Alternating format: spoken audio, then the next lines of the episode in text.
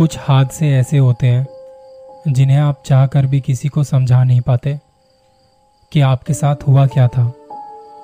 क्योंकि हर कोई ऐसी बातों को नहीं मानता, पर आप यकीन करो ना करो, ऐसे हादसे लोगों के साथ हुए हैं और होते रहेंगे।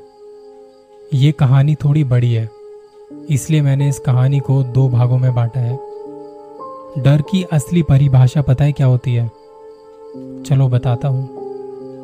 वो जून का महीना था। तारीख मुझे ठीक से याद नहीं। पर उस दिन मेरा काम मेरा काम में बिल्कुल भी मन नहीं लग रहा था। ऑफ़िस में बैठा, हर कोई जल्दी जाने के बारे में सोच रहा था। शायद उस साल की पहली बारिश होने वाली थी। बिजलियाँ कड़क रही थी। ऑफ़िस में बैठे हर किसी की नज़र बार बार खिड़की से बाहर जा रही थी। साढ़े पाँच बजने को थे। और उस वक्त के साथ साथ मौसम भी गहराता गया। एक एक कर बॉस की परमिशन लेके सब अपने अपने घर को निकल गए। उस वक्त मेरे साथ यही कुछ तीन चार लोग बाकी थे। जो भी वहाँ रुके थे, वो सभी ऑफ़िस के करीब रहने वाले थे। उन सब में मैं अकेला था। ऑफ़िस से दूर रहता था, लेकिन बॉस का मूड अच्छा नहीं था, इसलिए मैंने बॉस से घर जाने के बारे में बात नहीं की। मैंने पूछा, नहीं, मेरी हिम्मत नहीं हुई। मैं घड़ी की तरफ़ देख रहा था कि तभी बॉस अपने फ़ोन पर बात करते हुए कैबिन से बाहर आ गया और बाहर आकर सीधा मेरे पास आके खड़ा हो गया। हाँ हाँ भेजता हूँ, अभी भेजता हूँ। उन्होंने फ़ोन साइड में करते हुए मेरे पास आकर मुझसे कहा, अमित, मेरा एक ज़रूरी काम है, करोगे? मैंने बिना पूछे ही उन्हें हाँ कर दी। तुम्हें हॉस्पिटल जाकर जल्द से जल्द मेरे एक दोस्त को ये पैसे पहुँचाने हैं। तुम अपनी बाइक लेकर जाओगे तो जल्दी पहुँच जाओगे। मुझे कार से जाने में इस वक्त टाइम बहुत लग जाएगा। ऊपर से तुम तो जानते हो कि ये जो शहर का ट्रैफ़िक है, इस टाइम पीक पर होगा। मैंने फिर से उन्हें हाँ हाँ करते हुए अपनी गर्दन हिला दी। कुछ देर में उन्होंने पैसों का बंडल एक थैली में बांधकर मेरे पास रख दिया। और उसी के साथ जिन्हें पैसे पहुँचाने थे उसका नाम भी। उनका मोबाइल नंबर और वार्ड नंबर मुझे दे दिया। वो सब लेकर मैं ऑफ़िस से बाहर निकल गया और सीधा पार्किंग की तरफ़ भागा। आसमान पूरी तरह बादलों से घिरा हुआ था। हल्की हल्की बूंदें पड़ रही थी। मैं अपना बैग लटकाकर बाइक को किक मारना शुरू करता हूँ, पर बाइक स्टार्ट नहीं हो रही थी। हॉस्पिटल मेरे ऑफ़िस से लगभग 30-40 मिनट दूर था। और हॉस्पिटल जाकर वापस घर जाने में मुझे आज देर रात होने वाली थी, क्योंकि हॉस्पिटल मेरे ऑफ़िस के एक तरफ़ था और मेरा घर दूसरी तरफ़। बाइक स्टार्ट होते ही मैं जल्दी से हॉस्पिटल की तरफ़ निकल पड़ा। शाम के छः बज रहे थे। मैं ठीक पौने घंटे बाद ट्रैफ़िक को पार करते हुए हॉस्पिटल तक पहुँच गया। पर हॉस्पिटल का गेट मुझे कहीं दिखाई नहीं दे रहा था। अचानक से मूसलाधार बारिश शुरू हो गई। मैं अपने आप को भीगने से बचाने के लिए बाइक को रास्ते के किनारे खड़ा कर देता हूँ। वहीं एक दीवार से सटकर खड़ा हो गया। मैं वहीं फंस चुका था। उसी वक्त वहाँ से एक आदमी गुजरता हुआ दिखाई दिया। मैं बारिश में भीगते हुए उसके पास गया। भाई साहब, ये हॉस्पिटल का गेट किस तरफ़ है? उन्होंने हाथ से पीछे देखकर पीछे की तरफ़ इशारा करते हुए मुझसे कहा, यहाँ से आगे चले जाओ, वहाँ से राइट ले लेना फिर आगे जाकर फिर एक राइट लेना। वहाँ पर तुम्हें एक बड़ा सा गेट दिखाई देगा। वही हॉस्पिटल का गेट है। इस वक्त तुम हॉस्पिटल के ठीक पीछे खड़े हो। जब उन्होंने ये कहा, तब मैंने हॉस्पिटल की बिल्डिंग की तरफ़ देखा। हॉस्पिटल एक मंजिला बिल्डिंग का था, लेकिन उस बिल्डिंग की लाइट बंद थी। पहली मंजिल पर बस एक लाइट जल बुझ रही थी। मैंने उस आदमी को शुक्रिया कहा और आगे जाने लगा। तभी उस आदमी ने मुझे आवाज़ दी। यहाँ पीछे के गेट से अंदर जाने की कोशिश मत करना। मतलब ये जगह अच्छी नहीं है। अंदर आने जाने के लिए वो गेट बंद है। खुला दिखे तो भी वहाँ से मत जाना। इतना बोलकर वो आदमी वहाँ से निकल गया। उसकी बात सुनकर मैं सोच में पड़ गया कि उसने मुझसे ऐसा क्यों कहा कि ये जगह अच्छी नहीं है। बारिश भी तेज हो रही थी। मुझे पैसे जल्द से जल्द पहुँचाने थे। यहाँ खड़े रहने से कोई फ़ायदा नहीं था। और ये सोचते हुए मेरी नज़र अपने आप ही फिर से उस बिल्डिंग की तरफ़ चली गई। अब घना अंधेरा हो चुका था। कोई भी लाइट नहीं चल रही थी वहाँ। मैंने अपनी बाइक स्टार्ट की और वहाँ से आगे निकल पड़ा।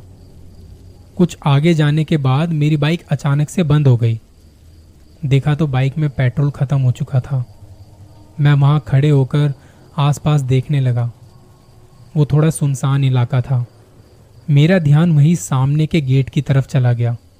वहाँ पर एक पुराना सा जंग लगा बोर्ड लटक रहा था, जिस पर लिखा था कि इस गेट का इस्तेमाल करना मना है, और उसके ठीक नीचे लिखा था, कुत्तों से सावधान। वो गेट टेढ़ा और टूटा हुआ था। मेरा ध्यान फिर से अंदर चला गया। उस वक्त उस बिल्डिंग की पहली मंजिल पर लाइट जल बुझने लगी थी। ऐसा लगा जैसे वहाँ कोई है। बारिश के कारण वहाँ सब कुछ धुंधला धुंधला सा नज़र आ रहा था। पर वहाँ कोई था। मेरा ध्यान उसकी परछाई पर था। तभी मेरा फ़ोन बज उठा। मैंने किसी तरह उस बारिश में अपना फ़ोन निकाला। अमित, कहाँ हो? अब तक पहुँचे नहीं क्या? मैंने अपने फ़ोन को एक प्लास्टिक की थैली में रखते हुए कहा, सर, बस अभी पहुँच रहा हूँ दस पंद्रह मिनट में। मुझे सामने से ठीक है। बस इतनी आवाज़ सुनाई आई और इतना कहकर बॉस ने फ़ोन रख दिया। मैं बाइक को धकेलता हुआ टूटे हुए गेट के पास चला गया। वहीं गेट के पास खड़ा होकर अंदर देख रहा था। वहाँ बिल्डिंग के आसपास ऊँचे ऊँचे पेड़ थे। वो पेड़ बहुत पुराने लग रहे थे। नीचे सब तरफ़ पेड़ों के पत्ते बिखरे पड़े थे। वहीं खड़े होकर सोचने लगा, अंदर जाऊँ या ना जाऊँ? हॉस्पिटल का वो हिस्सा काले घने अंधेरे में डूबा हुआ था। अगर अंदर सच में कुत्ते हुए तो वहाँ से भाग पाना मेरे लिए मुश्किल था। लेकिन बाइक को धकेलते हुए आगे के गेट तक ले जाने में मुझे और वक्त लग जाता। इसलिए मैं बाइक को खींचता हुआ उस गेट के अंदर चला गया। मेरे अंदर जाते हुए पूरी बिल्डिंग की लाइट अपने आप जल उठी। हर तरफ़ रोशनी फैल गई। मैंने सोचा, यहाँ बिजली चली गई थी। और मैं खामा खा अंदर जाने से डर रहा था।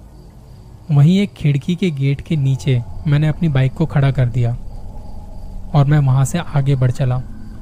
सामने जाने पर मैंने देखा कि बिल्डिंग के एक कोने में बड़े बड़े अक्षरों में लिखा हुआ था, प्रसूति गृह जो कि काफ़ी खराब हो चुका था। प्रसूति गृह मतलब जहाँ पे बच्चे पैदा होते हैं। मैं बिल्डिंग के एंट्रेंस के पास पहुँचा। और कुछ देर वहाँ खड़ा रहा। मैं यहाँ वहाँ देख रहा था कि कोई मुझे मिल जाए तो मैं किसी से आगे जाने के बारे में पूछताछ कर सकूँ। मैंने बिल्डिंग के अंदर झाँक कर देखा, पर अंदर कोई नहीं था। सब कुछ वीरान सा था। कोई पेशेंट नज़र नहीं आ रहा था, कोई हलचल नहीं, कोई आवाज़ तक नहीं। मैंने सोचा कि शायद वहाँ से आगे जाकर किसी से पूछना ठीक होगा मेरे लिए। जैसे ही मैंने अपना पहला कदम बिल्डिंग के अंदर रखा, वहाँ की सारी लाइट बंद हो गई। चारों तरफ़ अंधेरा छा गया। मैं हैरान होकर यहाँ वहाँ देखने लगा। मैंने वहीं से अंदर की तरफ़ आवाज़ लगाई। कोई है? कोई है यहाँ? पर कोई जवाब नहीं आया। बारिश के अलावा और बिजली की आवाज़ के अलावा वहाँ पर कोई भी दूसरी आवाज़ नहीं थी। बारिश इतनी तेज हो रही थी कि दूर का कुछ भी दिखाई नहीं दे रहा था। लाइट के बंद होने के कारण मैं बिल्डिंग से बाहर चला गया। कुछ कदम दूर जाने के बाद मेरी नज़र मेरे सामने ज़मीन पर पड़ी एक रोशनी पर चली गई। वो रोशनी मेरे पीछे कहीं खिड़की से आ रही थी। मैंने मुड़कर पीछे देखा तो वहाँ पहली मंजिल की लाइट झपक रही थी। मेरा सारा ध्यान उस तरफ़ खींचा जा रहा था। मैं एकदम से शांत खड़े होकर उस बिल्डिंग की तरफ़ देखे जा रहा था। तभी एक कुत्ते की आवाज़ से मैं होश में आ गया। लेकिन अचानक से आई उस आवाज़ से एक पल के लिए मेरा शरीर काँप उठा। उस कुत्ते को हटाने लगा, पर तब मैंने महसूस किया कि वो कुत्ता मुझे देखकर भौंक नहीं रहा था। वो तो उस खिड़की की तरफ़ देख रहा था। वो देख मेरा डर थोड़ा कम हो गया, और तभी फिर से मेरा फ़ोन बज उठा। अरे भाई, कहाँ हो तुम? जी सर, हॉस्पिटल के, हॉस्पिटल में हूँ मैं। बस वार्ड को ढूंढ रहा हूँ। अच्छा ठीक है, पैसे देने के बाद ना मुझे कॉल करना फिर से। बॉस का फ़ोन रखने के बाद मैं वहाँ से भागता हुआ आगे चला गया। वो कुत्ता अभी भी वहीं पर खड़ा था। वहाँ कुछ देर ढूँढने पर मुझे बताया हुआ वार्ड मिल भी गया और मुझे बॉस के दोस्त भी मिल गए। मैंने पैसे उन्हें दिए और वापस वहाँ से निकल पड़ा। अब मेरे सामने दो सवाल थे कि मैं बाइक का क्या करूँगा और वापस घर कैसे जाऊँगा। मैं हॉस्पिटल की कैंटीन में चला गया और वहीं एक गर्मा गर्म चाय लेकर बैठ गया। उस वक्त मुझे याद आया कि बॉस ने मुझे फ़ोन करने के लिए कहा था। मैंने अपनी जेब को हाथ लगाया। देखा तो फ़ोन मेरी जेब में नहीं था। मैंने अपनी पैंट की सभी जेबों में चेक किया। मेरा फ़ोन कहीं पर भी नहीं था। मैंने यहाँ कैंटीन के काउंटर पे भी जाके देखा। मैं अपना फ़ोन कहाँ पर रख के भूल गया था, मुझे याद नहीं। अब मुझे अपने आप पर गुस्सा आ गया। आज मेरा पूरा दिन खराब गया था। मेरा एक भी काम ठीक से नहीं हो पा रहा था। मैंने एक घूट में चाय ख़त्म की और जल्दी से अपना फ़ोन ढूँढने के लिए निकला वहाँ से। मैंने हर मुमकिन जगह पर फ़ोन को ढूंढा, पर मुझे फ़ोन कहीं नहीं मिला। मैं थक कर हार कर वापस बाइक की तरफ़ निकल पड़ा। मतलब हॉस्पिटल के पीछे के गेट की तरफ़, उसी प्रसूति गृह की बिल्डिंग की तरफ़।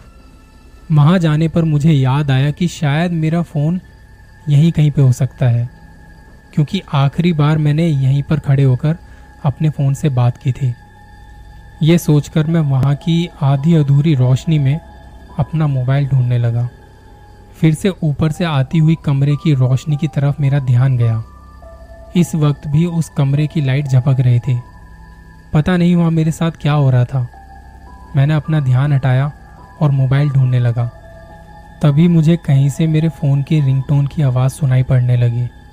मैं यहाँ वहाँ मोबाइल को ढूँढने लगा, पर वो आवाज़ ऊपर से कहीं से आ रही थी शायद, उसी खिड़की के पास से, क्योंकि अब फिर से खिड़की के वहाँ कोई खड़ा था। मैंने उसे गुस्से में आवाज़ दी, कौन है? कौन है वहाँ? देखो, मेरा फ़ोन मुझे वापस कर दो। उसी के साथ मुझे फिर से कुत्ते की आवाज़ सुनाई पड़ी। अब वो कुत्ता उस बिल्डिंग के काफ़ी दूर खड़ा था और अपना मुँह ऊपर करके वो एक तरह की आवाज़ निकाल रहा था, जैसे किसी कुत्ते के किसी खतरे से आगाह करने के लिए जैसे वो आवाज़ निकालते हैं ना, वैसी आवाज़। पर मुझे उस कुत्ते से कोई खतरा नहीं था। वहाँ ऊपर मेरा फ़ोन था कि नहीं, पता नहीं। पर इतना पक्का था कि रिंगटोन की आवाज़ उस बिल्डिंग के कहीं अंदर से ही आ रही थी। तभी उस परछाई को पीछे जाते हुए देखा मैंने। एक काली सी परछाई पीछे जाते जाते अंधेरे में कहीं गुम हो गई। वो कुत्ता भी शांत हो गया। मैं दौड़ते हुए बिल्डिंग के एंट्रेंस के पास चला गया। जैसे ही मैंने अंदर कदम रखा, बिल्डिंग की सारी लाइट अपने आप चालू हो गई। लगा कि अच्छा है, चलो, लाइट भी आ गई। अब तो और भी आसानी से ढूंढ सकूँगा। और फिर मैं भागता हुआ ऊपर की मंजिल पर चला गया। ऊपर पहुंचकर देखा तो मेरे सामने एक लंबा कॉरिडोर था, जो कि एकदम खाली और शांत था। मैं हैरान था कि प्रसूति गृह होने के बावजूद वहाँ कोई कैसे नहीं है। इस बार मुझे पहले से ज़्यादा अजीब लगा। मैं कुछ कदम आगे बढ़ा। उसी वक्त मुझे किसी के रोने की आवाज़ सुनाई पड़ी। वो रोने की आवाज़ कहाँ से आई थी? और किसकी थी वो रोने की आवाज़? इंतज़ार कीजिए इस कहानी के अगले भाग का। कहा था ना, रोंगटे खड़े कर देगी ये कहानी। अपना ख्याल रखिए।